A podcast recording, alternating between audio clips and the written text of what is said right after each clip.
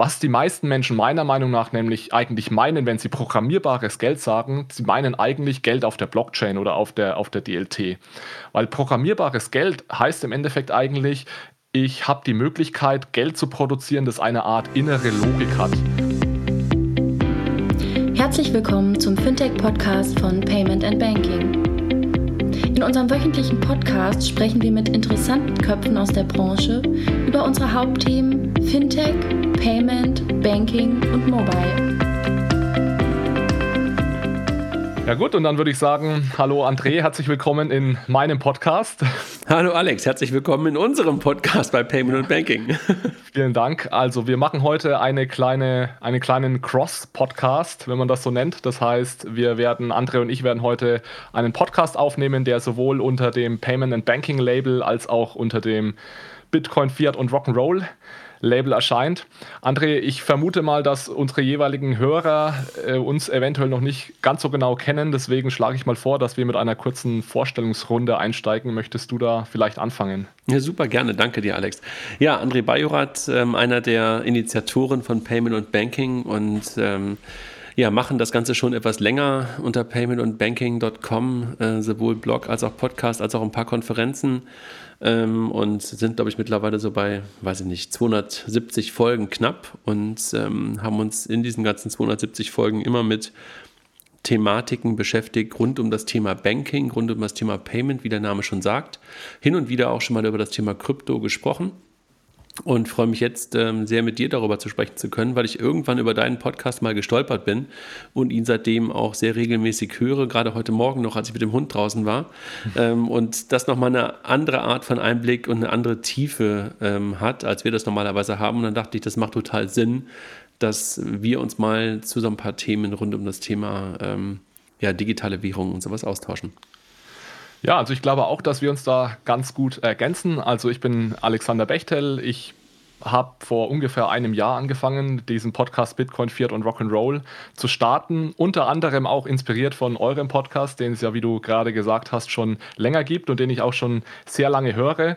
Ja, und bei mir geht es tatsächlich so ein bisschen nischiger als bei euch um die Themen digitale Währungen. Das heißt teilweise um Bitcoin oder Kryptowährungen, wie der Name sagt, aber auch sehr viel um andere digitale Währungen wie Libra oder Central Bank Digital Currencies, über das es ja heute dann höchstwahrscheinlich äh, auch gehen wird.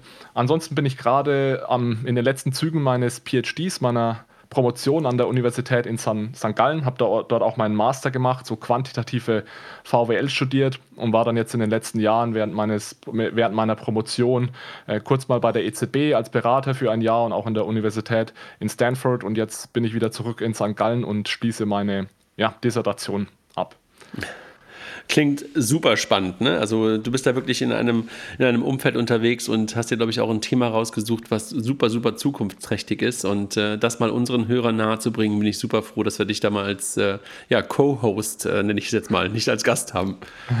Ja, also ich habe das sogar jetzt im letzten Jahr gemerkt, seitdem ich den Podcast gestartet habe, dass es selbst in dem Zeitraum nochmal wirklich, gerade wenn es um das Thema digitale Zentralbankwährungen geht, total durch die Decke gegangen ist. Also, und ich kann mir eigentlich nur vorstellen, dass es so weitergehen wird in den nächsten Wochen und Monaten, denn da passiert ja sehr viel. Ja. Sollen wir einsteigen in das äh, Thematik, nachdem wir jetzt so ein bisschen über uns geplaudert haben und die Leute wissen, wer wir sind, äh, einfach mal einsteigen in das ganze Thema und ähm, mal überlegen, wie wir uns da so entlanghangeln? Sehr gerne. Ja, also wir haben ja so ganz grob das Thema ähm, Euro auf der Blockchain, digitale Zentralbankwährungen, diese ganzen äh, Begriffe, die so um sich geworfen werden und wo viele Menschen dann meistens nicht wissen, um was es genau geht, beziehungsweise der eine spricht davon, hat aber was ganz anderes im Kopf als der, der andere. Deswegen können wir vielleicht mal so einsteigen, dass wir mal sagen, was ist denn so dieser Euro auf der Blockchain und was geht es denn bei programmierbarem Geld? Vielleicht können wir da zuerst mal anfangen, die Begriffe so ein bisschen zu klären und zu ordnen. Ja, ich glaube, da bist du wahrscheinlich auch noch viel, viel besser geeignet, als ich das bin. Aber äh, ich habe ja auch ein bisschen bei euch gelernt und ähm, was, was ich darunter verstehe, wenn ich darüber nachdenke, ähm, wenn es erstmal nur um die Abbildung des Euro auf einer auf einer Blockchain oder auf einer äh, Digital, ähm, ja, auf, auf, auf einer DLT-Technologie geht, dann ist es wahrscheinlich gar nicht groß anders als das, was wir eigentlich heute haben mit dem elektronischen Euro, der eigentlich heute in elektronischen Konten ähm, lagert. Ähm, aber ansonsten äh, wahrscheinlich gar kein so großer Unterschied. Oder wie, wie siehst du das bei dem, bei dem ganz normalen digitalen Euro? Ja, genau. Ich glaube, das ist eine, ein ganz guter Einstieg, wenn wir mal versuchen zu unterscheiden. Es wird jetzt immer vom digitalen Geld gesprochen, dann wird aber auch vom programmierbaren Geld gesprochen und dann wird auch noch von Blockchain-Euro oder DLT, also wenn wir DLT sagen, dann heißt es Distributed Ledger Technology ähm, gesprochen und es ist wirklich so ein bisschen die Frage, was ist denn da der Unterschied? Und ich glaube, wie du richtig sagst, wenn wir eigentlich vom digitalen Geld sprechen, dann gibt es das heute schon. Also äh, der allergrößte Teil, weit über 90 Prozent des Geldes ist digital, weil digitales Geld ist erstmal alles außer Bargeld, kann man sagen. Unser ganz normales Geld auf dem Konto ist, ist digital. Ähm, Wenn es dann jetzt um programmierbares Geld geht oder Geld auf der Blockchain oder auf DLT, da wird es dann schon ein bisschen komplizierter. Und ich habe mir da tatsächlich jetzt gestern mal noch ein bisschen Gedanken gemacht, äh, wie, wie, man das unterscheiden könnte. Und ich, ich mache jetzt, mal, äh, mach jetzt mal einen Vorschlag, wie ich das unterscheiden könnte. Definiere, dann bleibt stehen für immer. ja, genau. Und du, und du sagst mir mal, was du davon hältst. Also gerade wenn es so, und wir haben uns da ja auch in den letzten, letzten ein, zwei Wochen schon ein bisschen unterhalten zu dem Thema programmierbarem Geld und was bedeutet das eigentlich, weil viele nutzen das ganz allgemein. Aber ich verstehe verstehe unter programmierbarem Geld eigentlich etwas sehr Spezifisches. Was die meisten Menschen meiner Meinung nach nämlich eigentlich meinen, wenn sie programmierbares Geld sagen, sie meinen eigentlich Geld auf der Blockchain oder auf der, auf der DLT. Weil programmierbares Geld heißt im Endeffekt eigentlich, ich habe die Möglichkeit, Geld zu produzieren, das eine Art innere Logik hat. Also ich kann Geld verknüpfen mit einem, wie es dann heißt, äh, Smart Contract auf der Blockchain. Ich kann, ich kann Geld eine einer bestimmten Verwendung zuordnen. Ich, ich gebe mal ein Beispiel. Ich kann Geld erschaffen und ich kann dafür sorgen, dass dieses Geld nur für einen ganz bestimmten Zweck ausgegeben werden kann, wie beispielsweise Lebensmittelmarken, oder sowas ähnliches wie, wie Gutscheine. Also da kam jetzt zum Beispiel die Diskussion während der Corona-Krise, dass man sagt, wir könnten ja Geld erschaffen, programmierbares Geld, das wir eben ganz spezifisch einem ganz spezifischen Nutzen zuordnen. Das kann eben nur für Lebensmittel ausgegeben werden zum Beispiel. Also das ist für mich programmierbares Geld. Das ist aber im Endeffekt etwas anderes als Geld auf der Blockchain. Das ist im Endeffekt eine Unterkategorie von Geld auf der Blockchain, weil DLT-basiertes Geld oder Geld auf der Blockchain ist, ist größer. Da geht es eigentlich erstmal einfach nur darum, dass man sagt, ich habe Fiat-Geld, beispielsweise den Euro, und möchte den irgendwie auf die Blockchain hieven. Also ich möchte es möglich machen, die Blockchain dazu zu nutzen, um Euros zu transferieren. Also ursprünglich heute ist es ja so, dass der Euro auf, in unserem Bankensystem existiert, auf, auf den Accounts der Bank oder der Zentralbank. Das ist eine zentralisierte Datenbank. Und es gibt jetzt eben verschiedene Wege, wie ich diesen Euro auf die Blockchain, äh, auf der Blockchain oder auf DLT abbilden kann. Also du sagst sozusagen, der, der digitale Euro ist eigentlich der, die Stufe 1 für die größere Variante. Ja? Die, der digitale Euro ist eigentlich just another ähm, Datenbank, also DLT als, als ähm, Ablösung dessen, was eigentlich heute in den Zentralbanken und teilweise möglicherweise dann auch in den Banken verfügbar ist, um den Euro auf Konten abzubilden. Und der programmierbare Euro, ich stelle mir das immer so vor, also ich verstehe total, was du sagst, dort eine, einen weiteren Layer. Also wenn ich das so technologisch betrachte, denke ich immer, dann habe ich den Wert des Geldes als einen Layer, den kennen wir heute, der ist auch heute schon elektronisch dort, aber verbunden genau mit diesem Layer sind halt genau Nutzungen oder Verträge oder halt genau so etwas. Und das ist für mich halt auch immer das, was ich unter Programmierbarkeit verstehe, dass da halt wirklich ein if, then, then, that im Grunde genommen hinterhängt und dass ich genau sage, mit diesem Euro kann ich genau das tun oder in einem bestimmten Moment fließt möglicherweise auch ein bestimmtes Geld, ein bestimmter Wert äh, von, einer, äh, von einer Ecke in die andere Ecke, weil etwas, weil ein Ereignis eingetreten ist.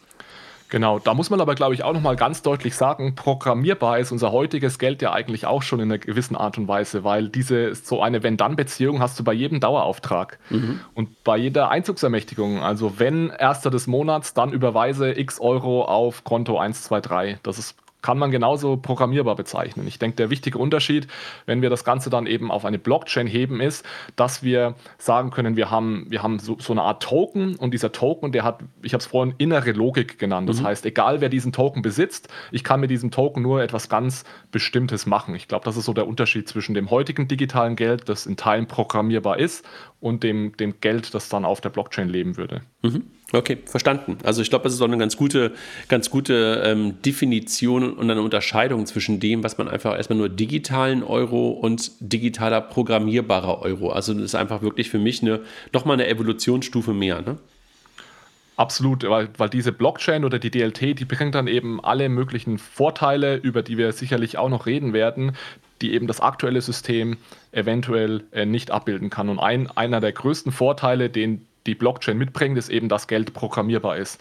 Aber was, wir, was mir auch immer noch wichtig ist, ist, dass es eben nicht das Einzige ist. Das ist eine wichtige Eigenschaft, die die Blockchain mitbringt, aber es gibt auch andere Dinge, die die Blockchain mitbringt, die erstmal nichts mit Programmierbarkeit zu tun haben, die aber trotzdem einen Vorteil gegenüber unseres heutigen äh, Systems äh, haben. Welche? Beispielsweise Dinge wie finanzielle Inklusion, dass man sagt, oder grenzüberschreitende Zahlungen. Es wird einfacher, du brauchst jetzt kein, kein Bankkonto mehr, um äh, Zahlungen digital zu tätigen, eventuell sogar über Ländergrenzen, sondern es genügt ein Smartphone mit einer 40 Dollar Smartphone mit Internetverbindung und einer, einer Wallet. Das ist erstmal, hat nichts mit Programmierbarkeit zu tun, aber es ermöglicht mehr Menschen am Finanzsystem teilzunehmen. Siehst du dort ein KYC-Thema? Definitiv. Ähm, also du spielst wahrscheinlich schon so auf die, auf die Sache an, dass ja oftmals hängt es jetzt gar nicht so an der, an der Technik, sondern eher so an regulatorischen mhm. Gründen, warum die Menschen aktuell keinen Zugang zum Bankensystem mhm. haben. Das mag es auf jeden Fall geben. Also es hat ja, gibt ja aktuell gibt's rund 1,7 Milliarden Menschen auf der Welt, die keinen Zugang zum Bankensystem haben. Es gibt da auch ganz viele Gründe, warum die keinen Zugang haben. Ein Grund ist sicherlich auch, weil es KYC-Probleme gibt, weil die nicht mal einen Personalausweis haben. Ein Grund ist, weil sie eventuell gar kein Geld besitzen. Aber ein Grund ist sicherlich auch, weil es sehr viel teurer und aufwendiger ist, sich einen Bankaccount zuzulegen im Vergleich zu eine, einer App auf dein, auf dein Wallet äh, herunterzuladen. Letztendlich ist es doch so, wenn wir noch mal ganz kurz über die Programmierbarkeit auch des, des Euros oder einer Währung sprechen, dann ist doch eigentlich die Möglichkeit oder das KYC-Problem eigentlich kleiner, wenn es einmal gelöst ist. Ne? Also wenn du eine Identität einmal festgestellt hast, dann ist es ja eigentlich total toll, weil du, naja, toll sagt der eine, schrecklich sagt der andere, weil du, mhm. weil du die Anonymität im, im, im Zweifel aufgibst, aber äh, vielleicht ja auch ähm, entscheiden kannst, ob es halt eine anonyme Zahlung oder keine ist. Aber im Zweifel kannst du ja eigentlich mit dem programmierbaren, mit der programmierbaren Währung auch sofort eine Identität daran festmachen. Ne? Absolut. Ich denke, das ist auch etwas, was ganz, ganz wichtig ist und was viel zu selten erwähnt wird in diesem ganzen Zusammenhang, dass es sowas wie digitale Identitäten, die würden uns da extrem weiterhelfen. Weil das ist sicherlich eines der größten Probleme. Und vielleicht ist da das äh, aktuelle Libra-Projekt auch ein ganz gutes Beispiel, um mal einen Einblick zu bekommen, äh, wo da die Probleme liegen. Weil Libra ist ja jetzt äh, von, von Facebook initiierte digitale Währung die eben genau das versucht. Äh, finanzielle Inklusion haben die sich also ganz groß auf ihre Fahnen geschrieben. Und die haben da auch verschiedene sehen da jetzt verschiedene Möglichkeiten, wie sie das lösen wollen. Und die haben da verschiedene Player in ihrem Ökosystem, die heißen Designated Dealers äh, und so weiter. Und sie haben eben auch sogenannte Unhosted Wallets. Und diese finanzielle Inklusion, von der die Libra Association spricht, soll eben über diese unhosted Wallets passieren. Aber was, was da gemacht werden muss, zwangsläufig, ist, da muss in gewisser Weise bei der Regulierung müssen da Kompromisse eingegangen werden. Also auch die, auch das ist keine Wundertüte.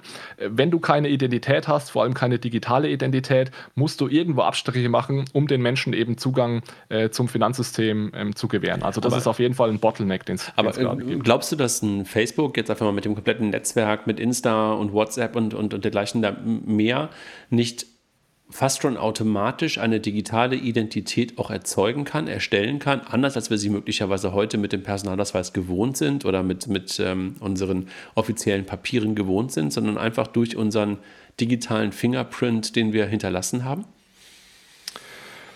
Das kann sein. Ich meine, was Facebook natürlich äh, sagt, ist, dass Libra und Facebook, also das, das Facebook-soziale Netzwerk, zwei vollkommen getrennte Dinge sind. Aber um das mal weitergefasst zu sagen, könntest du sowas wie eine digitale Identität nicht aus, diesen, aus deinem digitalen Fingerabdruck ableiten? Das ist sicherlich eine interessante Frage. Die Frage ist natürlich, was da die Behörden dazu sagen, die Klar. im Endeffekt ja die Regulierungen auf, aufstellen und auch kontrollieren und also die Einhaltung kontrollieren. Ja. Sag mal, wenn wir über das Thema digitaler Euro sprechen, wen siehst du denn als denjenigen, der das wahrscheinlich herausgeben wird, den digitalen Euro? Weil heute äh, kommt der Euro ja entweder aus dem Geldautomaten oder ist einfach sozusagen auf, auf unserem Konto. Ähm, da, da, steckt ja ein bisschen auch fast schon, ähm, ich sag mal, Geld, ähm, oder, oder ähm, ja, Geschichte so ein Stück weiter drin. Ähm, wen, wen, siehst du da als, als äh, potenziellen Herausgeber? Ja, das ist eine interessante Frage. Also um vielleicht dann die Diskussion von vorhin anzuknüpfen, da ging es jetzt immer darum, wir müssen den Euro irgendwie auf die Blockchain zu be äh, bekommen. Und jetzt ist die Frage, wer macht das denn am Ende äh, und, und wer bietet uns dann Zugang dazu an? Ich denke, es gibt da ganz grob zwei Möglichkeiten. Es kann entweder der öffentliche Sektor machen, der Staat im, in Form der Zentralbank. Das wären dann die sogenannten Central Bank Digital Currencies, also die digitalen Zentralbankwährungen. Oder es kann eine private Institution machen. Das ist dann entweder, das wird heute schon gemacht, das ist, dann sowas wie E-Geld.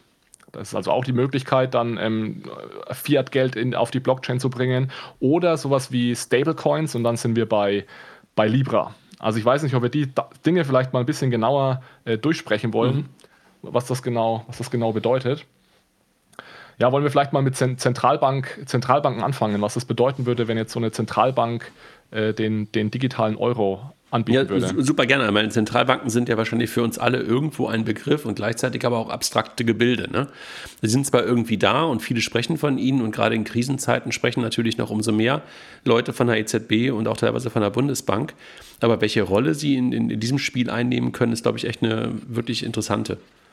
Genau. Also das Thema digitale Zentralbankwährung ist ja in aller Munde gerade und es wird auch immer so als ein Kandidat dafür gehandelt, dass wir jetzt sagen, die Zentralbanken können ja direkt, anstatt dass wir den Umweg gehen, dass irgendwelche privaten Institutionen dann das Geld nochmal extra auf die Blockchain bringen, kann doch die Zentralbank direkt den Euro auf der Blockchain emittieren und direkt dort, dort anbieten. Lustigerweise oder komischerweise sind da die Zentralbanken gar nicht so motiviert wie andere Teilnehmer der Privatwirtschaft, denn die Zentralbanken sagen sich aktuell zuallererst mal, was wir wollen ist, wir wollen ein stabiles Zahlungssystem anbieten. Das heißt, für uns ist es erstmal wichtig, dass ähm, Zahlungen funktionieren. Und deren erstes Problem ist jetzt mal, was passiert denn, wenn Bargeld mal verschwindet? Dann müssen wir versuchen, eine digitale Form des Bargelds anzubieten.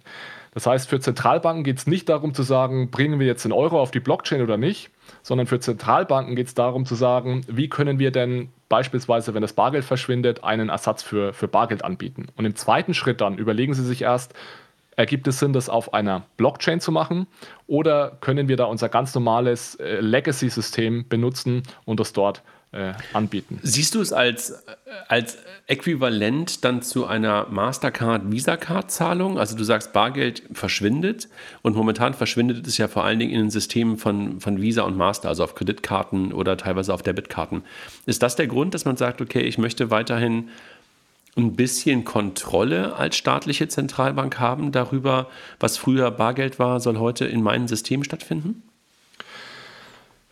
Denke, das ist, ich, ich weiß nicht, ob es um Kontrolle geht, weil die Zentralbank natürlich Möglichkeiten hat, auch das Bankensystem, das ist ja relativ eng an die Zentralbank gebunden, zu kontrollieren. Ich denke, der Zentralbank geht es eher darum, die hat sich, ist eine der wichtigsten Aufgaben der Zentralbank, ist es, ein funktionierendes Zahlungssystem zur Verfügung zu stellen.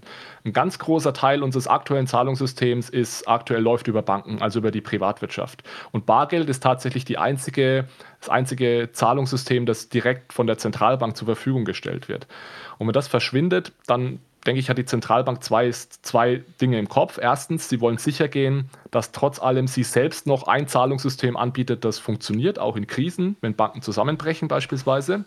Und der zweite Punkt ist natürlich, dass Bargeld etwas anderes ist als das Geld auf deiner Bank. Also wenn du mit Mastercard oder Visa bezahlst, dann zahlst du ja nicht mit echten gesetzlichen Zahlungsmitteln in erster Linie, sondern du, das sind ja Schuldverschreibungen äh, der Bank, die da hin und her gezahlt werden. Also ich weiß nicht, ob das jedem klar ist, aber unser Geldsystem besteht ja aus zwei verschiedenen Arten von Geld. Das eine Geld wird direkt von der Zentralbank ausgegeben, das ist das Zentralbankgeld, dazu gehört Bargeld. Und das andere Geld wird von Banken emittiert. Und sobald du Geld auf dein Konto einzahlst, ist es kein gesetzliches Zahlungsmittel mehr, sondern es ist eine Schuldverschreibung der Bank. Das heißt, die Bank sagt dir, du hast hier 100 Euro auf deinem Konto, ich verspreche dir, wenn du kommst, dir dieses Geld wieder umzuwandeln in echtes gesetzliches Zahlungsmittel. Das heißt, da sind wir voll und ganz abhängig von den Banken. Und ich finde, als, als da rede ich, spreche ich jetzt als, als Bürger, ähm, ich finde es wichtig, dass wir Bürger direkten Zugang zum gesetzlichen Zahlungsmittel haben, weil das ist das Zahlungsmittel, was vom Staat definiert wird als Zahlungsmittel, das wir nutzen können, um Schulden zu begleichen. Und wenn es kein Bargeld mehr geben würde, hätten wir also keinen direkten Zugang mehr zu gesetzlichem Zahlungsmittel. Und deshalb sagst du, muss die Zentralbank eine Alternative zu dem anbieten, was wir heute in Scheinen und in Münzen haben. Und ähm, das ist auch das, was momentan in so Pilotprojekten in, in Schweden und äh, in, in China gerade aufgebaut wird, um genau das Äquivalent zu schaffen, ja? Genau, und da gehen die interessanterweise die Diskussionen jetzt so ein bisschen auseinander, weil ganz viele Leute aus der Privatwirtschaft, die schauen sich an, was Zentralbanken machen und sprechen sehr, sehr intensiv von diesem programmierbaren Euro und Blockchain und Blockchain-Ökosystem und was da alles passieren kann und welche Möglichkeiten es da gibt. Wenn man dann aber mal mit Zentralbanken spricht oder zuhört, über was sie reden, da geht es in allererster Linie darum, wir wollen in einer Satz für Bargeld. Wir wollen also echtes digitales Bargeld schaffen, ein Substitut, ein Substitut äh, für, für das Bargeld. Also im Grunde genommen ein bisschen Innovation, aber nicht wirklich innovationsgetrieben, wie das der ein oder andere möglicherweise interpretieren möchte, ja? Genau, oder vielleicht auch gerne hätte. Ja, das ist so typisch Zentralbanken. Die sind natürlich die konservativsten Institutionen in unserer Wirtschaft. Und deswegen, um nochmal auf meinen Punkt von vorhin zurückzukommen, geht es bei Zentralbanken jetzt nicht in allererster Linie darum, wir brauchen unbedingt Blockchain, sondern die sind jetzt gerade tatsächlich dabei, sich darüber Gedanken zu machen, brauchen wir Blockchain oder nicht. Und ich habe zufällig ein Interview gehört von dem Chef des ähm, DLT-Projektes der Bank of Canada, die da auch sehr intensiv daran, daran forschen. Und er ist der Meinung, dass es dass keine Blockchain nötig ist für, für so eine digitale Zentralbankwährung, wenn es eben darum geht, erstmal einfach nur digitales äh, Bargeld anzubieten. Wobei, wenn man halt ein Stück weit weiter guckt, würde es ja durchaus Sinn machen, weil wir haben über die Programmierbarkeit ja gerade gesprochen, äh, sich diese Möglichkeit dann auch sofort einzuräumen. Ob man das dann nutzt, den zweiten Layer, um mal bei meinem Bild von vorhin zu bleiben, ist ja noch eine andere Frage. Aber das nicht zu tun, was spricht denn für dich dafür, nicht sofort auf DLT zu gehen? Ja, das ist eine gute Frage. Ähm, also generell ist es so, dass eigentlich Blockchain oder DLT nur Sinn ergibt, wenn du keine Drittpartei hast, der du vertrauen kannst. Weil es ist nämlich so, dass äh, zentralisierte Datenbanken sind effizienter, schneller, du hast einen höheren Durchlauf, sind in jeglicher Hinsicht besser als eine verteilte Datenbank. Eine verteilte Datenbank lohnt sich, also ein Distributed Ledger, Blockchain, lohnt sich eigentlich nur, wenn du niemanden hast, auf den sich alle einigen können, dem vertrauen wir. Der ähm, managt für uns die Datenbank, dem schicken wir unsere Informationen, der trägt das in die Datenbank ein und alle sind zufrieden. Und das hast du ja eigentlich bei einer digitalen Zentralbankwährung automatisch, weil du die Zentralbank hast als, als, als Drittpartei, der alle vertrauen. Und du das, sagst, und du sagst, ja. es gibt auch Technologien, die gut genug sind, auch trotzdem einen zweiten Layer, den wir ja gerade bei, bei, bei DLT so ein bisschen als äh, Funktionalität definiert haben. Es gibt aber auch andere Technologien, die das ermöglichen, ohne dass wir distributed sind, ja? Das ist jetzt eben genau, genau der Punkt. Ähm, die Einschränkung, die du dann natürlich hast, wenn du sagst, ich gehe nicht direkt auf DLT, ist, dass ich natürlich dann auch mit der CBDC, mit der digitalen Zentralbankwährung, kann ich nicht direkt an dem Ökosystem, an dem Blockchain-Ökosystem teilhaben. Das mhm. heißt, wenn wir sagen, in Zukunft wird mal sehr, sehr viel unserer Wirtschaftsleistung über die Blockchain laufen, dann müsste ich da also noch eine Brücke bauen zwischen der CBDC und dieser Blockchain-Ökonomie. Und deswegen sagst du richtigerweise, das würde eventuell Sinn ergeben, gleich zu berücksichtigen, auch wenn das jetzt akut vielleicht noch nicht so wichtig ist, aber es kann natürlich in Zukunft sehr wichtig werden. Woran denkst du, wenn du an das Blockchain-Ökosystem denkst? Was hast, du, was hast du im Kopf oder was sind die typischen Use Cases, die einem einfallen oder die möglicherweise sogar heute schon in der Realität angekommen sind? Ja, also ich denke, das ist, das ist ein sehr weites Feld. Da bin ich auch tatsächlich kein Experte. Ähm, da, da, weißt du wahrscheinlich sogar mehr als ich. Aber wenn ich an, an Blockchain-Use-Cases denke, dann ist so ein Klassiker, der immer genannt wird, alles, was so mit IoT zu tun hat. Äh, Klassiker ist, ich fahre mit meinem Auto an eine äh, E-Ladesäule. Also ich habe ein E-Auto, fahre damit an die Ladesäule. Das Auto lädt direkt an dieser Ladesäule auf.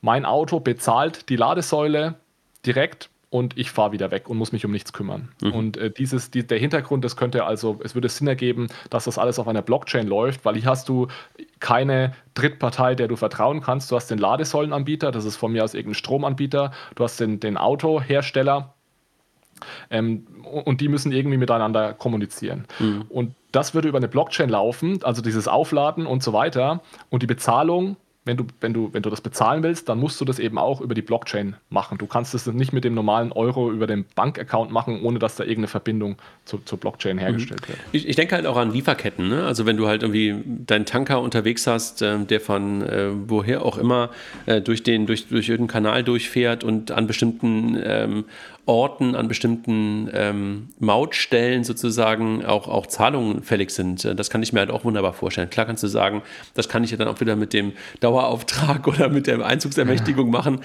Aber letztendlich ist es ja, glaube ich, genauso etwas, dass du sagst, okay, ich habe hier eine, eine Ebene, äh, die halt den Vertrag ähm, ähm, abbildet und genau in diesen Momenten, wenn diese Vertragsbestandteile, wenn diese Vertragsmeilensteine erreicht sind, gibt es auch sofort eine Zahlung. Das ist, glaube ich, echt ein großer Effizienzgewinn. Ich glaube, alles alle Use Cases, die wir, die wir uns wahrscheinlich vorstellen können, sind wahrscheinlich heute irgendwie gelöst. Das ist ja ganz mhm. oft so, ne? dass Technologie ja. ähm, nicht irgendwie Dinge ermöglicht, die noch gar nicht da waren, sondern wir haben uns bisher halt irgendwo immer andere Brücken gebaut oder andere Möglichkeiten gebaut, nur dass die Effizienz deutlich höher werden kann auf die Art und Weise. Und das ist, glaube ich, irgendwie der, der, der große Vorteil von DLT-basierten ähm, ähm, Währungen, die wir halt jetzt gerade sehen. Ja, ich, ich glaube, da habe ich noch ein ganz gutes Beispiel, wenn du sagst, es ist bereits gelöst, aber eventuell kompliziert. Wenn wir einfach mal an Delivery versus Payment denken im Wertpapiermarkt. Also heute ist es so, wenn du dir ein Wertpapier kaufst, dann kommt es ja zu dem Tausch von Geld gegen Wertpapier. Und das wird heute über eine Drittpartei abgewickelt die, diese Drittpartei, die hängt normalerweise an den, an den Börsen mit dran. Das sind sogenannte Central Counterparties, mhm. also CCPs, Clearinghäuser. Mhm. Das ist zum Beispiel in Frankfurt bei der Börse, heißt das Clearinghouse Eurex. Und die kümmern sich um diesen Tausch. Die sorgen dafür, dass das Geld kommt, dass das Wertpapier kommt, dass es umgetauscht wird, dass Was jeder am Ende unfassbar lange dauert, wie wir alle mal wissen, ne? Genau, das dauert teilweise mehrere Tage und vor allem musst du dann auch ähm, Clearing-Member sein, eigentlich bei Eurex. Wenn du das selbst nicht bist, dann musst du dir eine Bank suchen, die das ist und dir dann Zugang dazu verschaffen. Also es ist alles, es ist eben heute so gelöst. Es funktioniert, aber die Frage ist, geht es nicht effizienter? Und wenn wir uns da jetzt überlegen, was ist denn denn dieses Wertpapier, also sowohl dieses Wertpapier als auch das Geld auf einer Distributed Ledger Technology digitalisiert werden ist. Ich habe ein digitales Wertpapier, ich habe digitales Geld und ich kann die direkt tauschen. Also Realtime ist eigentlich das, was eigentlich ähm, der große Vorteil ist, ne? Genau, und zwar ohne Intermediär. In Realtime kann ich das tauschen. Und es wurde bereits gezeigt, dass das funktioniert. Das haben mehrere Banken äh, so an, an, Prototypen schon, schon getestet. Ähm, also das, das wäre möglich. Und damit, das ist natürlich so, so ein Beispiel, finde ich, für, für einen Effizienzgewinn, heutige System im Gegensatz zu, wie könnte das in Zukunft mal, mal laufen. Mhm. Sag mal, ähm, welche, welche Vorteile siehst du denn sonst noch? Also ähm, bei, dem, bei dem Euro auf der, auf der Blockchain oder auf, der, auf, der, auf dem DLT? Gibt es irgendwas, ja. was so richtig, äh, was alle immer wieder anführen, wo wir sagen so, jo, sehen wir genauso? Also ich denke, der, der wichtigste Vorteil, den haben wir genannt, das ist der Zugang zum, zum Blockchain-Ökosystem. Mhm. Da haben wir jetzt, haben wir jetzt drüber geredet. Mhm. Das ist für mich tatsächlich auch der, einer der Hauptgründe. Ähm, es werden immer noch andere Punkte genannt, ähm, sowas wie Sicherheit. Also die Daten sind ja dezentral äh, verteilt in so einer dezentralisierten Datenbank. Ich kann da äh, Kryptographie nutzen, kann die Daten sicher speichern. Es gibt keinen Single Point of Failure. Sie sind ähm, manipulationssicher, die Daten, weil sie eben gleichzeitig dezentral äh, auf unabhängigen Rechnern äh, gespeichert werden. Das sind auch immer Dinge, die, die noch genannt werden. Was, was ich dann aber eher wichtig finde, sind dann eben Sachen, da haben wir auch schon ein bisschen drüber gesprochen, was ich dann eben machen kann mit diesem Geld. Das heißt, ich kann es programmieren, das ist das eine. Und das zweite ist, ich kann Dinge effizienter machen, ich kann finanzielle Inklusion ermöglichen, ich kann grenzüberschreitende Zahlungen effizienter machen. Vielleicht nochmal zu dem Punkt ähm, äh, grenzüberschreitende Zahlungen, weil wir waren ja vorhin kurz stehen geblieben bei dem Thema Zentralbanken, sollten die eher Blockchain benutzen oder nicht für ihre digitalen Zentralbankwährungen. Mhm. Und, und, du hast mich gefragt, was spricht denn eigentlich dagegen, Blockchain zu benutzen? Mhm. Äh, da habe ich den Grund genannt. Jetzt gibt es aber natürlich auch meiner Meinung nach Gründe, die dafür sprechen, Blockchain zu benutzen. Und ich habe vorhin gesagt, ein Grund, der dagegen spricht, ist, dass du immer diese Trusted Third Party hast, also diese Drittpartei, der alle vertrauen, die hast du in der Zentralbank. Die hast du natürlich aber nur, wenn du inländische Zahlungen machst. Das heißt, sobald du, sobald Zahlungen über die Grenzen hinweggehen, hast du plötzlich zwei Zentralbanken, die da im Spiel sind. Und dann fehlt dir natürlich schon wieder diese Trusted Third Party. Und da ist es dann natürlich tatsächlich wieder interessant zu sagen, okay, vielleicht können im globalen Zahlungsverkehr die Zentralbanken untereinander dann so ein System auf die Beine stellen, wo sie sagen, wir haben hier ein dezentralisiertes System ohne eine Partei, der wir alle, alle vertrauen. Da wird das dann auch wieder auf der Ebene interessant. Aber ist das nicht eigentlich heute das, was SWIFT macht? Ähm, ja, wahrscheinlich ähnlich. Ich bin, weiß ehrlich gesagt nicht mhm. ganz genau, wie Swift im Hintergrund ähm, funktioniert. Swift ist ja meines Wissens einfach ein Messaging-Service, mit dem die äh, Banken untereinander kommunizieren. Ist das richtig? Ja, genau. Also das ist im Grunde genommen, also du kannst da als, als Unternehmen, als ganz großes Unternehmen, kannst du, glaube ich, auch direkt auf Swift-Netzwerk zugreifen, aber eigentlich ist es in der Tat so, ähm, dass es ähm, über, also eigentlich hast du ja sowas wie ähm, ähm, ähm, wie das, wie das ähm, Eurosystem und sowas. Ne? Und ähm, ähm, Swift ist in der Tat dafür da, dass du halt zwischen den Banken ähm, Interbanken-Zahlungsverkehr machen kannst und vor allen Dingen halt auch globalen Interbanken-Zahlungsverkehr machen kannst. Und äh, in der Tat ein Messaging-System und ähm, das ist, ähm, dafür ist Swift da. Und wenn ich aber darüber nachdenke, was du gerade beschrieben hast, dass die Zentralbanken dort ähm, auf der Blockchain das Ganze machen und das auch in Realtime machen, dann ist das, glaube ich, schon auch ziemlich genau das, was in vielen Teilen auch ähm, Swift abbildet und die Use Cases, die Swift heute für die Banken unter den Banken abbilden. Mhm. Ja, also da muss ich ehrlich sagen, da, dafür kenne ich Swift äh, zu wenig. Der Unterschied, der, der natürlich sicher so ein direktes CBDC-System hätte, ist, dass die Zentralbanken direkt auf einer auf einer ähm, Datenbank gemeinsam miteinander kommunizieren und ähm, Werte austauschen. Und das, das tun sie halt heute nicht. Da haben sie heute immer Intermediäre dazwischen. Ne? Und dafür nutzt du halt in, in, ähm, in Europa ganz viel SEPA, Zahlungsverkehr. Und dann kommt halt nochmal SWIFT auf einer anderen Ebene dazwischen oder darüber. Und ähm, ich kann mir das aber gut vorstellen, dass das möglicherweise dann auch so ein Use Case, Use Case sein könnte. Ja. Sag mal, ich habe ehrlich gesagt, ja. ich habe da eine, eine, Masterarbeit dazu vergeben, die liegt bei mir auf dem Tisch. Äh, die, die hätte ich mal lesen sollen für heute, äh, genau zu dem Thema äh, internationale CBDC, weil da hat ja ähm, Mark Carney mal eine äh, viel beachtete Rede dazu gehalten vor einigen Monaten. Der hat es Synthetic Hegemonic Currency genannt und da ging es genau darum, dass wir sagen, wir, haben, wir brauchen so eine internationale digitale äh, Zentralbankwährung. Ja. Aber das ja. müssen wir dann beim nächsten Mal besprechen. Genau, also ich glaube, ich glaube, Swift äh, macht noch viel mehr, ne? weil Swift macht es wirklich in der Tat auch ähm, zwischen den verschiedenen Unternehmen ähm, via Banken mhm. ne? und, und wir sprechen ja gerade wirklich darüber, dass halt die Zentralbanken untereinander das Ganze austauschen. Da ist, glaube ich, Swift nur in ganz, ganz wenigen Fällen auch ähm, im Einsatz. Ja. Sag mal, wenn du, wir haben gerade schon so ein bisschen auch über, über Libra und äh, finanzielle Inklusion gesprochen. Was verstehst du darunter unter finanzieller Inklusion? Du hast es ja gerade schon mal auch ein bisschen angedeutet ähm, und, und Libra hat sich das ja auch auf die Fahne geschrieben. Wenn wir mal kurz darauf gucken, was ist das für dich und, und was ermöglicht das für dich? Finanzielle Inklusion bedeutet für mich ganz einfach, ganz einfach gesagt, du hast ein Konto, auf das du Zugriff hast, bestenfalls über dein Smartphone und kannst damit Zahlungen tätigen. Das ist, wie, wie vorhin kurz erwähnt, aktuell so, dass rund 1,7 Milliarden Menschen auf der Welt, natürlich vor allem in Entwicklungsländern, aktuell diesen Zugang nicht haben. Das heißt, die tätigen tatsächlich 100 Prozent ihrer Transaktionen bar. Und das ist zum Beispiel, wenn wir jetzt an sowas wie Remittances denken, also Rücküberweisungen, dann ist es zum Beispiel nicht so, dass wenn so jemanden, jemanden hat, der im Ausland arbeitet, einen Verwandten, also ich mache mal ein ganz konkretes Beispiel, ein Farmer in, in Indien hat einen Sohn, der wirklich nach Europa kommt, dort als IT-Spezialist in Berlin arbeitet und der würde dem gerne jeden Monat ein paar hundert Euro nach Indien überweisen, um, um, um seinen, seinen Vater zu unterstützen. Mhm. Das ist nur unter extrem hohen Kosten aktuell möglich, bis das Geld dann im Endeffekt in Form von Bargeld bei seinem Vater in Indien ankommt. Da musst du teure Wechselstuben nutzen und finanzielle Inklusion würde für mich bedeuten, die haben beide auf ihrem Smartphone die Libra-App und der Sohn kann dem Vater in Echtzeit die 100 Euro in Form von, von, von dem Libra-Token nach Indien schicken. Mhm. Und der Vater kann dieses Geld entweder umtauschen in Rupie oder vielleicht sogar direkt mit seiner Libra Wallet, Calibra Wallet oder einer anderen Wallet direkt bezahlen. Also im Grunde genommen das, was Revolut in vielen, vielen Fällen heute auch schon ein Stück weit versucht, ähm, das nochmal auf einer ich sag mal, auf äh, einem höheren Skalierungsgrad ähm, voranzutreiben, weil du halt sofort die ganzen WhatsApp, Insta und, und Facebook-Nutzer sofort im System mit drin hast, ja? Nicht nur das und äh, Revolut und auch TransferWise, die machen ja sowas in die Richtung, aber da hast du das Problem, dass vor allem Revolut natürlich genau diejenigen nicht erreicht, die das am allermeisten bräuchten, wenn wir jetzt von Remittances, also Rücküberweisungen reden, weil Revolut hat natürlich nur die größeren, wichtigeren Währungen. Die haben jetzt keinen, ich weiß nicht, ob es indische Rupie gibt, äh, aber sicherlich keinen, kein somalisches Geld oder ich weiß nicht mal, wie das heißt dort.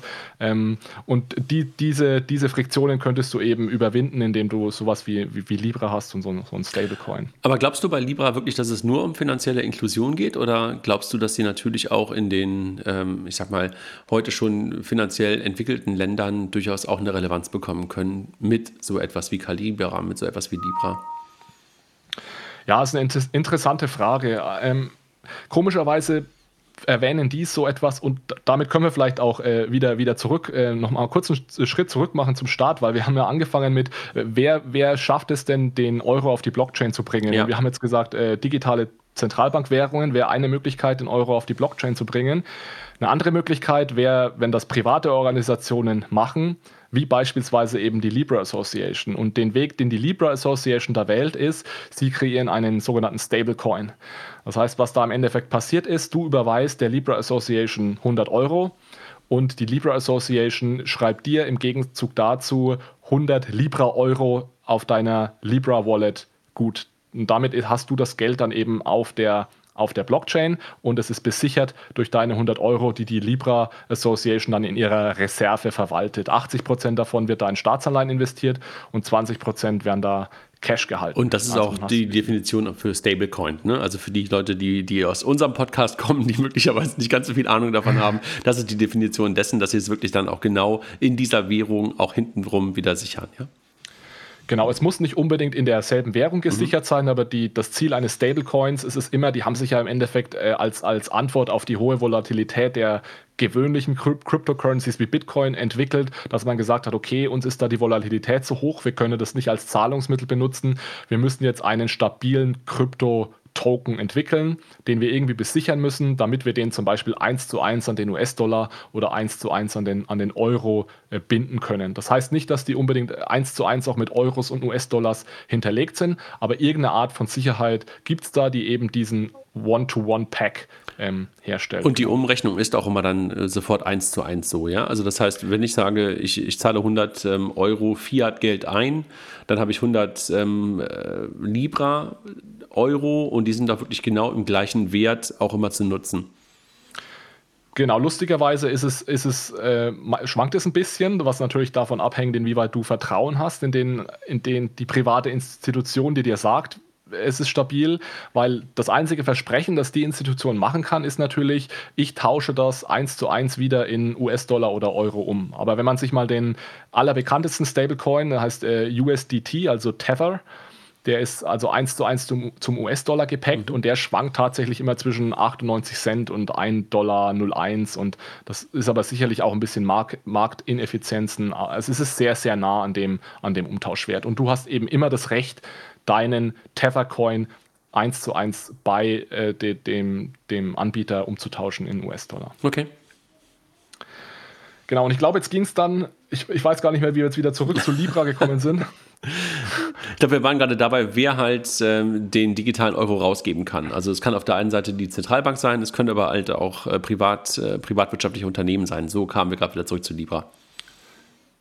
Genau, und Libra ist eben, e, eben eine Möglichkeit, ähm, das anzubieten. Und interessanterweise ist es bei Libra eben so, dass die gar nicht so sehr äh, über das programmierbare Geld sprechen, weil du hast, jetzt weiß ich wieder, wo wir waren, du hast nämlich gefragt, ob Libra eventuell nur diese finanzielle Inklusion ja im, im Blick hat oder auch andere Dinge. Potenziell ist es natürlich so, dadurch, dass Libra den Euro auf die Blockchain bringt und nach allem dem, was wir jetzt heute besprochen haben, würde wahrscheinlich jeder sofort daran denken, ja cool, dann kann ich ja den Libra Euro dafür hernutzen und äh, Zugang, habe Zugang zum Blockchain-Ökosystem, kann den programmieren und so weiter. Und das ist tatsächlich auch möglich. Interessanterweise kommt das Wort programmierbar im ganzen Libra White Paper einmal vor und auch an einer sehr ja, allgemeinen, in einer sehr allgemeinen Formulierung. Die sprechen wirklich in aller, allererster Linie davon, finanzielle Inklusion und grenzüberschreitende Zahlungen. Und auch wenn man sich die Mitglieder ansieht, die sie sich so dazu holen, die haben jetzt ein, zwei neue Mitglieder und da geht es wirklich, das sind auch Institutionen, die sich sehr um finanzielle Inklusion kümmern. Und ich habe natürlich keinen Einblick, was da hinter den äh, Toren passiert. Also ein bisschen Einblick habe ich schon, aber da darf ich nicht da, drüber reden. aber also offiziell ist es so, dass der Fokus wirklich ähm, auf finanzielle Inklusion liegt dass die natürlich selbst auch wissen, dass da Potenzial da ist, da, dass es programmierbar ist oder das, was sie auch gesagt haben, es wäre sogar möglich, dass die Zentralbanken ihre digitale Zentralbankwährung über ihre Blockchain laufen lassen. Das haben sie natürlich auf dem Schirm und was ich gehört habe, wird da auch noch einiges dazu kommen in Zukunft. Okay. Sag mal, ähm, wenn ich das Thema Programmierbarkeit jetzt immer auf Libra bezogen, ne? Ähm, wie, wie, darf ich mir das vorstellen? Gibt es dann SDK für den, für den Libra-Euro ähm, und ähm, Drittentwickler können etwas darauf entwickeln? Genau, also Libra stellt die Blockchain zur Verfügung mhm. und du kannst dann eben Second oder kannst es dann auch Third Layer nennen im Endeffekt, wenn du sagst, dass Libra ist die Second Layer, das mhm. ist der Stablecoin und der Third Layer wäre dann, dass du eine Applikation darauf aufbauend entwickeln kannst. Also es lassen sich ja Smart Contracts direkt in den Libra-Euro mhm. integrieren. Und das ist immer das, um was es geht. Ähm, kann ich mit diesem, mit diesem, äh, mit diesem Coin, mit dem Token, den ich da habe, kann ich den irgendwie mit einem Smart Contract verknüpfen. Und mhm. bei Libra ist das möglich. Und das heißt immer automatisch, ich kann das äh, programmieren und kann es in mein Bitcoin, äh, Blockchain-Ökosystem ein, einpflegen. Okay. Wir, wir waren aber gerade immer beim, beim ähm, digitalen Zentralbankgeld und, und beim digitalen Euro und wir haben darüber gesprochen, dass die Zentralbanken ihn ausgeben können und waren gerade zu Libra gekommen oder zu privaten Institutionen. Welche Rolle spielen denn normale Banken, also die, die wir heute kennen, also wo wir heute an den Geldautomaten gehen, um das Geld abzuheben äh, oder auf unser Konto gucken und dort das ähm, auch schon digitale, der digitale Euro oder der digitale Schweizer Franke bei dir liegt. Welche Rolle siehst du bei den klassischen Banken heute? Ja, also boah, die Frage, die da, da kannst du auf verschiedene Arten und Weisen rangehen. Also erstens mal ist es natürlich so, dass Banken da jetzt schon disruptiert werden durch, durch solche Dinge, weil wir haben verschiedene Beispiele heute genannt und da ging es ganz oft darum, okay, da fällt jetzt hier in irgendeiner Art und Weise ein Intermediär weg. Mhm. Und das, dieser Intermediär, das sind auch ganz oft, oft Banken. Das heißt, Banken müssen tatsächlich jetzt versuchen, ihre Rolle in diesem Ökosystem zu finden. Da wird sich einiges ändern und ich glaube, es gibt verschiedene Möglichkeiten, wie Banken da trotzdem noch eine, eine, eine, Rolle spielen könnten. Und zwar steht noch eine, eine Art und Weise aus, wie du es schaffst, den Euro auf die Blockchain zu bringen. Wir haben bis jetzt über digitale Zentralbankwährung gesprochen. Da bringt die Zentralbank den Euro also direkt auf die Blockchain. Dann haben wir über die Stablecoins gesprochen, wie Libra. Und jetzt gibt es aber noch eine dritte Möglichkeit, wie ich es schaffe, den Euro auf die Blockchain zu bringen. Und das ist, indem ich ihn gar nicht wirklich auf die Blockchain bringe, sondern indem ich eine Brücke baue zwischen dem Euro, der auf meinem Bankkonto liegt, und dem Euro oder dem Token, der dann äh, auf der Blockchain gehandelt wird. Und das gibt es heute tatsächlich auch schon. Das ist eigentlich die Technik, die schon am weitesten entwickelt ist. Da gibt es verschiedene Startups. Eines davon ist beispielsweise Cash on Ledger, ein anderes heißt Monerium. Aus Island kommen die, glaube ich. Und was die machen ist, die bauen eine Brücke zwischen einer ganz normalen Zahlung, die auf IBAN basiert, also auf, auf dem Bankkonto abläuft, und dem, was in der Blockchain basiert und passiert. Und das könnte eine Rolle sein, die auch Banken übernehmen. Also wenn die Bank sagt, ich möchte eben nicht, dass mir dieser ganze Zahlungsverkehr aus den, aus den Händen rutscht, dann habe ich im Endeffekt die zwei Möglichkeiten. A, ich biete selbst einen Stablecoin an, der auf der Blockchain ähm, Zahlungen ermöglicht, oder ich biete eben genauso eine Technologie an, dass ich sage, meine IBAN-Zahlungen lassen sich auch über die Blockchain abwickeln. Also im Grunde genommen so ein internes Netzwerk, ein internes Clearing noch zu verbessern, wie wir es gerade beim Thema Börse auch schon ein Stück weit äh, schon gehört haben, dass es in Realtime noch besser geht als das, was heute in der Bank intern passiert. Und ein eigener Stable, Stablecoin, äh, um das Ganze auch zu machen. Siehst du die Banken auch in so einer Rolle, dass sie für große, für ihre großen Partner möglicherweise auch als Emittent eines Partner-Stablecoin ähm, fun fungieren können? Wenn du Partner sagst, meinst du die, die Großkunden? Ja, ja, genau? Großkunden, ja, genau, sorry, genau. Genau, also das habe ich damit eigentlich gemeint, ja, dass du als Bank deinen Kunden irgendwie ermöglichen möchtest, an, am Blockchain-Ökosystem teilzunehmen. Und wenn du die Kunden nicht verlieren willst, solltest du das ihnen am besten ermöglichen. Und dann hast du eben die zwei Möglichkeiten. Ich kann meinen Kunden einen Stablecoin anbieten, dass ich dann eben einen, einen bankinternen Coin äh, mehr oder weniger ein, ein, zweites Konto, das dann eben dieser Stablecoin ist und über dieses Konto kann ich dann Zahlungen an Blockchain-basierte Zahlungen, programmierbare mhm. Zahlungen äh, abwickeln. Das wäre eine Möglichkeit. Oder die Bank sagt, liebe Großunternehmen, ihr müsst euch eigentlich um gar nichts kümmern. Ihr habt weiterhin euer ganz normales Konto bei mir und ich vermute auch, dass es so losgehen wird. Ja, ihr habt euer ganz normales Konto bei mir und ich kümmere mich im Hintergrund darum, dass ich eben diese Brücke baue von euren normalen Konten in das, in das Blockchain-System. Und das ist deswegen so interessant. Erstens, weil es heute schon funktioniert und weil es vor allem auch regulatorisch ähm, in, in, trockenen Tüchern ist. Da handelt es sich nämlich einfach um eine E-Geld-Lizenz und das funktioniert also heute tatsächlich schon. Mhm. Und das sind auch wahrscheinlich diese Lösungen, die heute auch von der JP Morgan und sowas umgesetzt worden sind, ne? die ja auch solche, solche Modelle gefahren haben und gesagt haben, okay, wir nutzen das für unseren internen Zahlungsverkehr mit unseren großen institutionellen Kunden und glaube, die Raiffeisen International macht sowas, also große Banken, die gerade in solchen Piloten sind wahrscheinlich, ne? Genau, da wird, da wird sehr viel gemacht in die Richtung, teilweise wie JP Morgan eigene Coins, teilweise bei ähm, Banco Santander weiß ich, die haben so eine, die haben mal so ein Delivery versus Payment gemacht auf der, auf der Blockchain. Also da wird, da passiert aktuell auf, auf jeden Fall sehr, sehr viel. Siehst du relativ, siehst du auch was ähm, in, in der Schweiz oder in Deutschland bei Banken? Also ich weiß, dass die, dass die Commerzbank relativ aktiv ist in die Richtung, mhm. die auch schon so eine Zahlung abgewickelt haben. Ich weiß, dass die Deutsche Börse da auch sehr mhm. aktiv ist. Ich muss da ganz ehrlich sagen, ich habe da ähm, keine detaillierten Einblicke, was die, was die genau machen. Aber ich, da passiert auch, auch in Deutschland was. Okay. Sag mal, und wenn wir jetzt, jetzt haben wir über die Vorteile gesprochen und über die Möglichkeiten gesprochen, also wer es ausgeben kann, welche Rolle die Banken einnehmen und, und wer da sonst so kommen könnte mit Libra als prominentem Beispiel. Siehst du auch Risiken in dieser neuen Technologie, in diesen Möglichkeiten oder sagst du, ist einfach alles super? ja, so, so leicht ist es natürlich nicht. Ähm, Risiken, ich denke, ein ein Risiko, in Anführungszeichen Risiko, das man, glaube ich, immer hat in so einer Situation, und das haben wir auch in den letzten Jahren schon gemerkt, wenn es ganz allgemein ums Thema Blockchain ging, ist, dass das Ganze ein bisschen overhyped ist.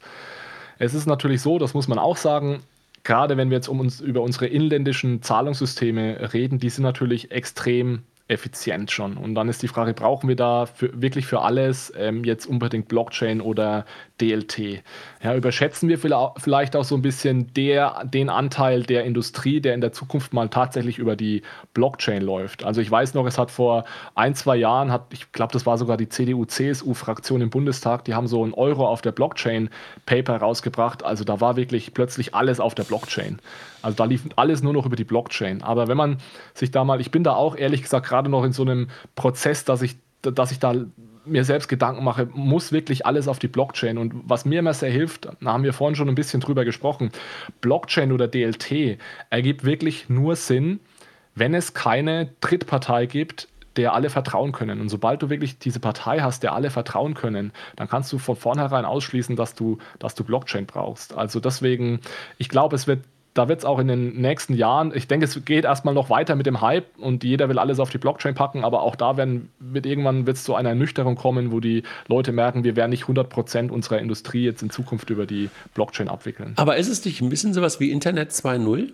weil man halt äh, bis dahin im Internet eigentlich, ähm, du kannst natürlich schon immer was bezahlen und du, du, du konntest aber halt nie Rechte an das Thema Bezahlen so richtig koppeln im Internet. Also das ganze Thema ähm, äh, Privacy, nee, nicht Privacy, sondern so Raubkopie und sowas ist doch damit auch sofort lösbar. Also deshalb ähm, ist das nicht irgendwie schon sowas wie eine, wie eine zweite Welle des Internets oder eine, eine Version 2.0, die klar wie so oft bei solchen Sachen dann erstmal ganz, ganz doll gehypt wird, aber dann einfach irgendwann the new normal wird und Teil der Infrastruktur wahrscheinlich wird? Ja, also ich meine, äh, ich bin ja auch extrem bullish, deswegen sitzen wir ja heute auch hier und deswegen mache ich seit einem Jahr einen Podcast dazu, weil ich äh, 100% ähm, positiver bin als der Durchschnitt der Bevölkerung wahrscheinlich. Aber das Einzige, was ich damit ja jetzt sagen wollte, war, dass man auch da aufpassen muss, einfach mit gesundem Menschenverstand an die Sache ranzugehen.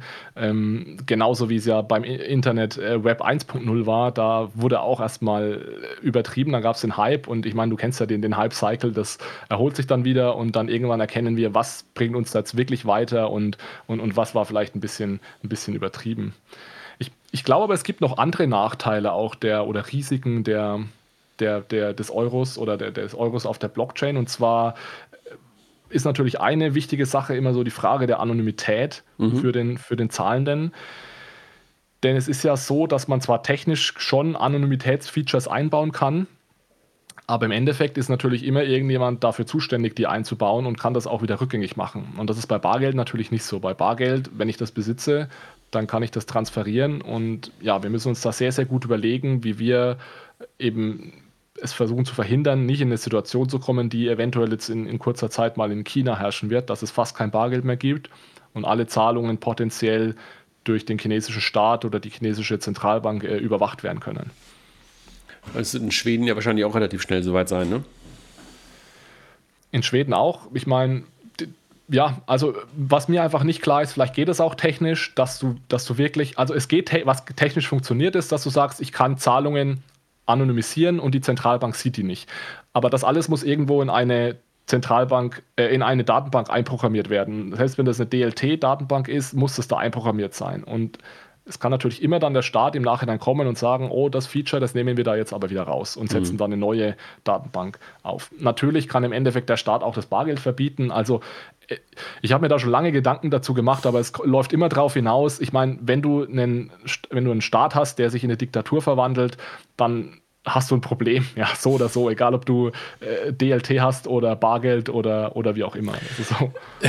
Keine Frage, aber das, das geht ja auch bei, bei, bei Libra so ein bisschen auch, wenn ich, wenn ich darüber nachdenke, also an, an private Emittenten eines digitalen, einer digitalen Währung, hätte ich ja ähnliche Bedenken. Ne? Also da gibt es wahrscheinlich verschiedenste Bedenken. Das ist einmal das, ähm, das Ausfallrisiko, ne? weil das Geld ist ja jetzt nicht irgendwie bei der Zentralbank, den man ja einfach ähm, aus einer Natur heraus irgendwie vertraut ähm, sondern da ist das Thema Datenschutz oder beziehungsweise Transparenz äh, meiner selbst ja noch viel, viel größer die Gefahr oder, oder siehst du das anders? Das sehe ich ähnlich, wobei wir heute natürlich auch schon den privaten Drittanbietern vertrauen in Form von Banken. Die mhm. haben ja auch vollen Einblick in unsere Zahlungsdaten. Was aber tatsächlich dazu kommt, jetzt im Vergleich zu Banken, ist, dass dass ich vertrauen muss, dass Libra seine Reserve ordentlich mhm. managt. Also die, wenn ich da 100 Euro einzahle, muss ich auch hoffen, dass sie es wirklich in 80 Prozent Staatsanleihen oder wie auch immer sicher verwahren, dass ich das jederzeit wieder zurücktauschen kann. Das Konzept von Libra gefällt mir da sehr gut dahingehend, aber es gibt da sicherlich auch, wird da sicherlich auch andere Anbieter geben, ja, wo es so ein bisschen zu, zu Problemen kommen könnte. Also du meinst Vielleicht, die 80-prozentige Besicherung mit, mit kurzfristigen Staatsanleihen und 20 Prozent ähm, ja, Cash oder sozusagen Cash-Äquivalent ähm, äh, ne? bei Libra. Genau. Genau, ich habe mich da ja mit ähm, Professor Bofinger unterhalten mhm. in, in meinem Podcast vor einigen Wochen und das ist so einer seiner größten Kritikpunkte ist immer, ja, diese Sicherung, klar, das hört sich erstmal gut an, aber da kann es ja trotzdem, wenn jetzt, wenn es zu einem Bankrun auf Libra kommt, da werden massenweise dann die Gelder abgezogen, dann muss Libra da plötzlich äh, Billionen an Staatsanleihen in den Markt werfen das kann dann zu Liquiditätsproblemen, Fire Sales kommen, das heißt Preise stürzen ab und dann gibt es da eventuell doch Probleme. Das stimmt schon, aber wir müssen natürlich auch mal auf den heutigen Bankensektor schauen. Da ist es ja nicht anders. Da gibt es ja auch Bankruns und äh, unsere Bankkonten sind bis 100.000 Euro besichert durch den Staat und ab dann sind sie einfach gar nicht mehr besichert. Also ab dann haben wir Null, Null Sicherung. Das heißt, bei Libra habe ich dann zumindest schon mal die Sicherheit, okay, das wird jetzt in eine, in eine deutsche Staatsanleihe investiert, das Geld. Bei der Bank kann sein, dass sie das Geld an irgendeinen äh, an irgendein Unternehmen weiterverleiht, die da eine Investition tätigen, was zwar schön ist, was aber mich natürlich einem gewissen Risiko aussetzt. Du meinst, also, so, so. so, ein bisschen eine gelernte Sicherheit, die wir heute mit Banken verbinden und äh, gar keine wirklich so richtig re, äh, ja, real ist sie dadurch geworden, dass es irgendwo funktioniert hat in den letzten, keine Ahnung, 50, 80, 100 Jahren, ne? Genau, also äh, Professor Bofinger sagt dann natürlich, wenn die Banken Probleme bekommen, dann hast du die Zentralbank als Lender of Last mhm. Resort, mhm. der die alle, äh, der alle rausboxt und das hast du bei Libra ähm, eventuell nicht. Aber im Endeffekt muss ich sagen, dass das Libra-Konzept vom Prinzip her sehr, sehr viel sicherer ist, als, als wie die Banken ihre Gelder verwalten durch das Fractional Reserve Banking, also dass mehr Kredite vergeben als Geld, das ich als Depositen habe und, und so weiter. Mhm. Wie, was sagst du eigentlich so, wenn wir jetzt auch nochmal über die Risiken sprechen, über die, und unserem Thema Banken? Es kann ja auch sein, dass, dass Banken da tatsächlich drunter leiden werden, unter gerade so einer CBDC, ähm, die dann eventuell den Banken großen Teil ihres, ihres Geschäftes wegnimmt. Mhm, auf jeden Fall. Also äh, wird, glaube ich, eine interessante Frage, ähm, zu was sich Zentralbanken und damit ja ein Stück weit auch die Politik ähm, äh, aufrafft, ne? Also oder, oder äh, ja, aufrafft klingt so komisch, ähm, aber was sie für eine Agenda fahren. Also im Zweifel kannst du natürlich damit große Teile des vor allen Dingen Retail-Geschäftes von Banken überflüssig machen. Also wenn du wirklich sagst, ich gebe eine, äh, eine, eine Digital Currency zentral von der, von der Zentralbank für jeden Kunden hinaus ohne ein Limit. Also du kannst natürlich sagen, wie das glaube ich in China jetzt der Fall ist, dass ein gewisser Betrag auf diesem, auf diesem Konto drauf ist und du das für möglicherweise auch zweckgebundene Dinge benutzen kannst, dann macht das natürlich irgendwie alles noch größeren Sinn. Aber, oder äh, ist es für die Banken nicht so risikobehaftet, wenn aber wirklich unbegrenzt Geld darauf eingezahlt werden kann und auch, ich sag mal, die User Experience stimmt bei der Zentralbank, dann ist natürlich in der Tat ähm, die Bank in ihrer Existenz absolut bedroht. Und deshalb kann ich mir eigentlich auch momentan wenig vorstellen, dass Zentralbanken ein Interesse daran haben, das zu tun, also in Richtung der ähm, digitalen Zentralbankwährungen ähm, für den Retail-Kunden da etwas auszugeben, weil du damit natürlich das ganze System komplett auf den Kopf stellen ähm, würdest. Und die Frage ist, warum willst du das tun?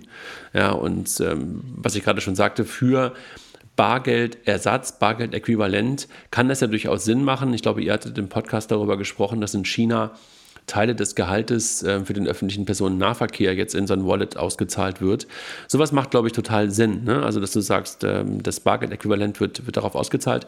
Aber wenn ich darüber nachdächte, dass jetzt plötzlich wirklich jeder die Möglichkeit hat, sein Konto bei der Zentralbank zu haben und dieses Konto auch mit dem Gehalt versehen wird, dann werden Banken ja wirklich in der Tat im Retail-Umfeld ähm, völlig überflüssig. Und ich glaube, da gibt es irgendwie momentan wenige Gründe dafür, das zu tun, ähm, auch wenn es möglich ist. Aber das Mögliche muss ja nicht immer das Sinnvolle sein. Ja, es ist auch, glaube ich, gar nicht Aufgabe der Zentralbank, Konten direkt für die Bürger anzubieten. Wir haben ja vorhin kurz drüber gesprochen, die Zentralbank, die stellt natürlich das Geld, in erster Linie das Geld zur, Verfügung und sichert dann das funktionierende Zahlungssystem. Aber ja. ich glaube, das ist nicht Aufgabe der Zentralbank, einzeln für Retail Endkunden Konten anzubieten. Es ist nicht nur nicht ihre Aufgabe, sie kann das auch gar nicht leisten. Also, genau, und, und wenn, wir, wenn wir darüber nachdenken, dass die Zentralbank so etwas rausgibt in so einer Wholesale-Variante, also ähnlich wie wir halt heute das Geld sozusagen, das Geld verwaltet wird von, von Banken in ihren, in ihren Schuldversprechen, ähm, dann glaube ich, macht das total Sinn, weil dann ist es auch wiederum die Aufgabe, die du ja auch gerade beschrieben hast, die halt Zentralbanken zukommt, nämlich das Zahlungsverkehrsnetz ja, so effizient wie möglich zu machen und möglicherweise dann auch zukunftssicher zu machen und dort über einen digitalen Euro von der EZB, von der Bundesbank, von wem auch immer nachzudenken und den dann auch programmierbar zu haben, um halt genau diese Trends ähm, auch mitgehen zu können und auch ähm, Teil des ähm, Blockchain-Ökosystems zu sein, und diese Effizienzen zu haben, das kann ich mir durchaus vorstellen, ne? Äh, wenn die Banken halt mhm. einfach auch wieder ihre Rolle darin einnehmen können, äh, eine gewohnte Rolle, vor allen Dingen auch im, im, im Zahlungsverkehr zwischen, zwischen Unternehmen ähm, abzubilden, dann finde ich es durchaus ähm, eine sinnvolle Variante, dass sich dann auch Zentralbanken äh, zum Emittenten äh, eines digitalen Euros ähm, aufschwingen würden.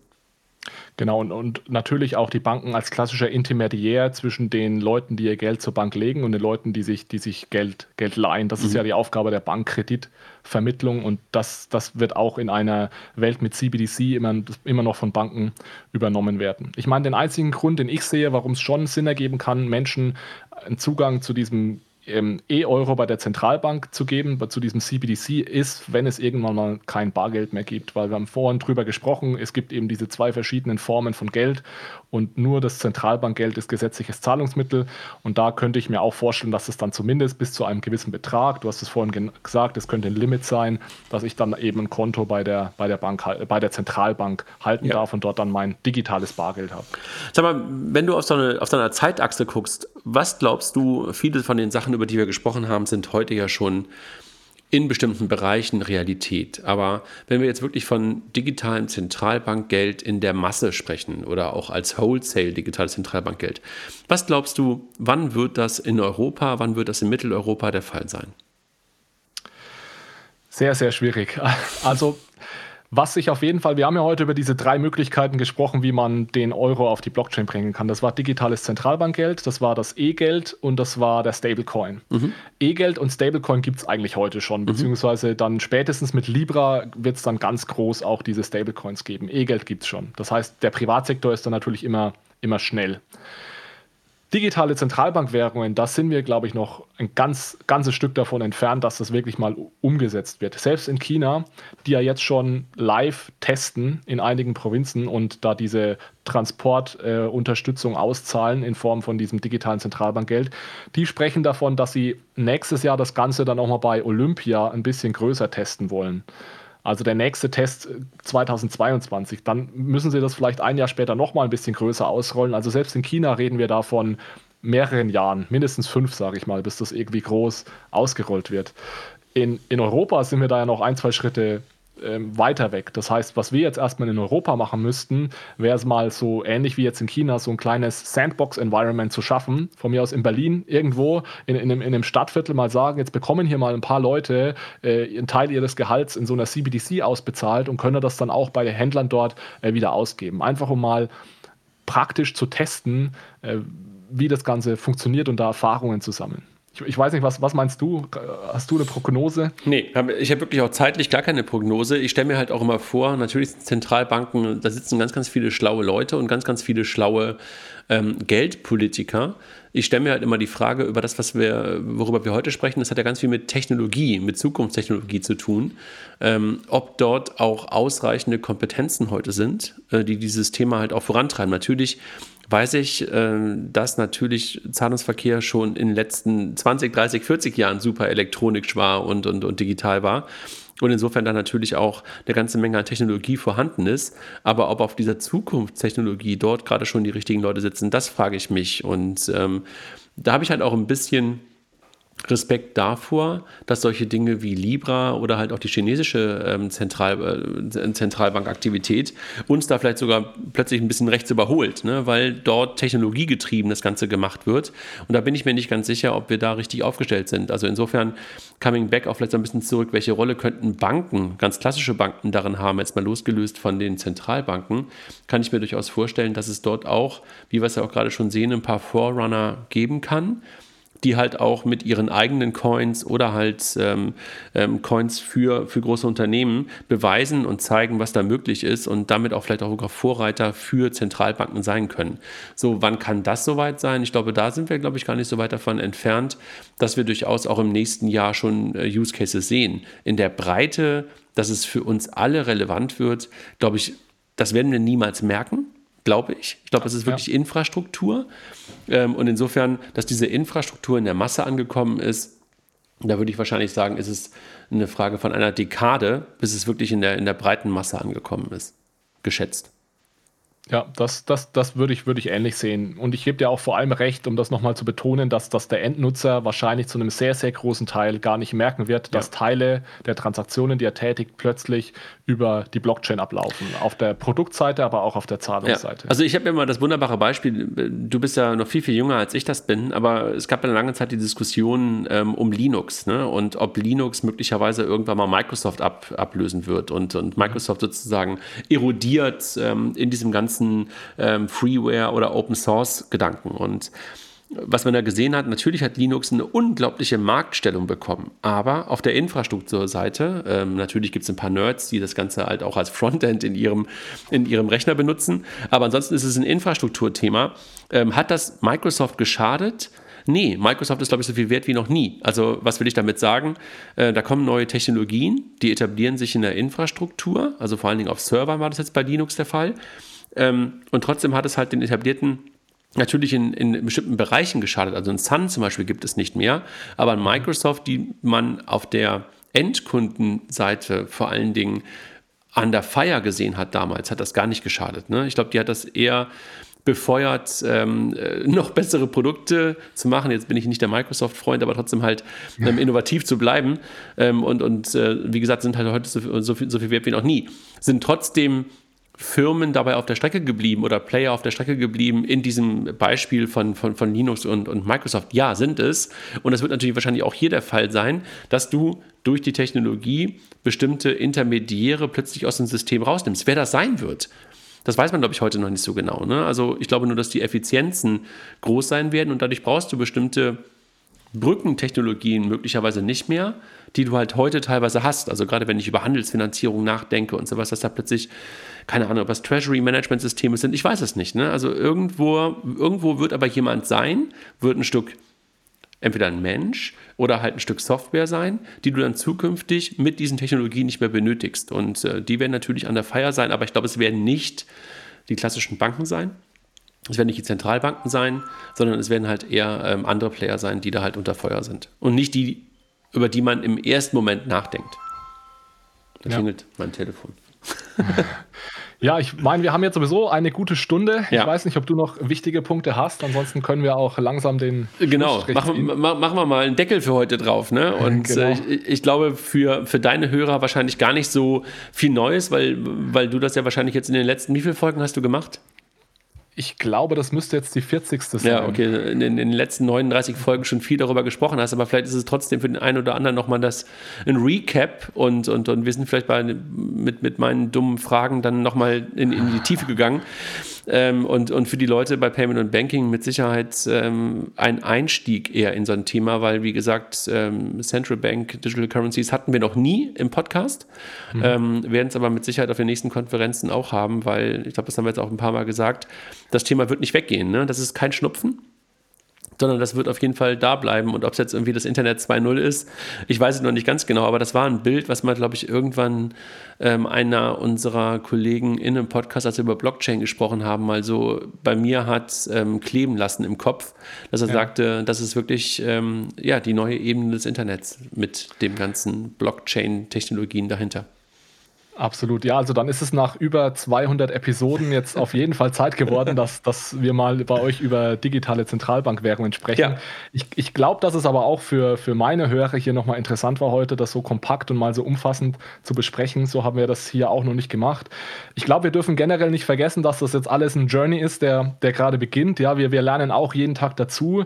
Wir, wir sollten auch demütig bleiben angesichts der Komplexität dieses Themas. Du hast ja nicht nur die, die das, die Geldseite, die schon unglaublich kompliziert ist. Du hast dann auch noch die Technikseite, die unglaublich kompliziert ist. Da hat äh, John Oliver, das ist ein recht bekannter amerikanischer Comedian, der hat, der hat mal gesagt, ähm, in einer seiner Shows, da hat er Bitcoin erklären wollen, da hat er gesagt, Kryptowährungen, oder und ich zähle jetzt mal alles, über das wir heute gesprochen ja. haben, zähle ich jetzt mal zu Kryptowährungen. Der hat gesagt, Kryptowährungen, das ist all das, was du nicht über Geld verstehst, gepaart mit dem, was du nicht über Computer verstehst. Ja, und da gebe ich ihm wirklich 100% recht. Ja. Und das sage ich als jemand, der sich jetzt seit über zehn Jahren mit Geld beschäftigt und auch sehr IT-affin ist und viel programmiert in seinem, in seinem PhD. Es ist äh, ein sehr komplexes und vielschichtiges Thema. Und wenn wir da heute ein kleines bisschen Licht ins Dunkel werfen konnten, dann haben wir, glaube ich, schon einen ganz guten Job gemacht. Ich danke dir vor allen Dingen für die ganzen vielen Antworten auf meine, auf meine Fragen, weil du einfach schon so viel tiefer in dem Thema drin bist, als ich das bin. Und möglicherweise hat es, wie gesagt, äh, dem einen oder anderen nochmal geholfen, dann auch ein paar Zusammenhänge zu verstehen. Danke. Mir hat es viel Spaß gemacht. Danke, André. Dankeschön. Ciao. Ciao.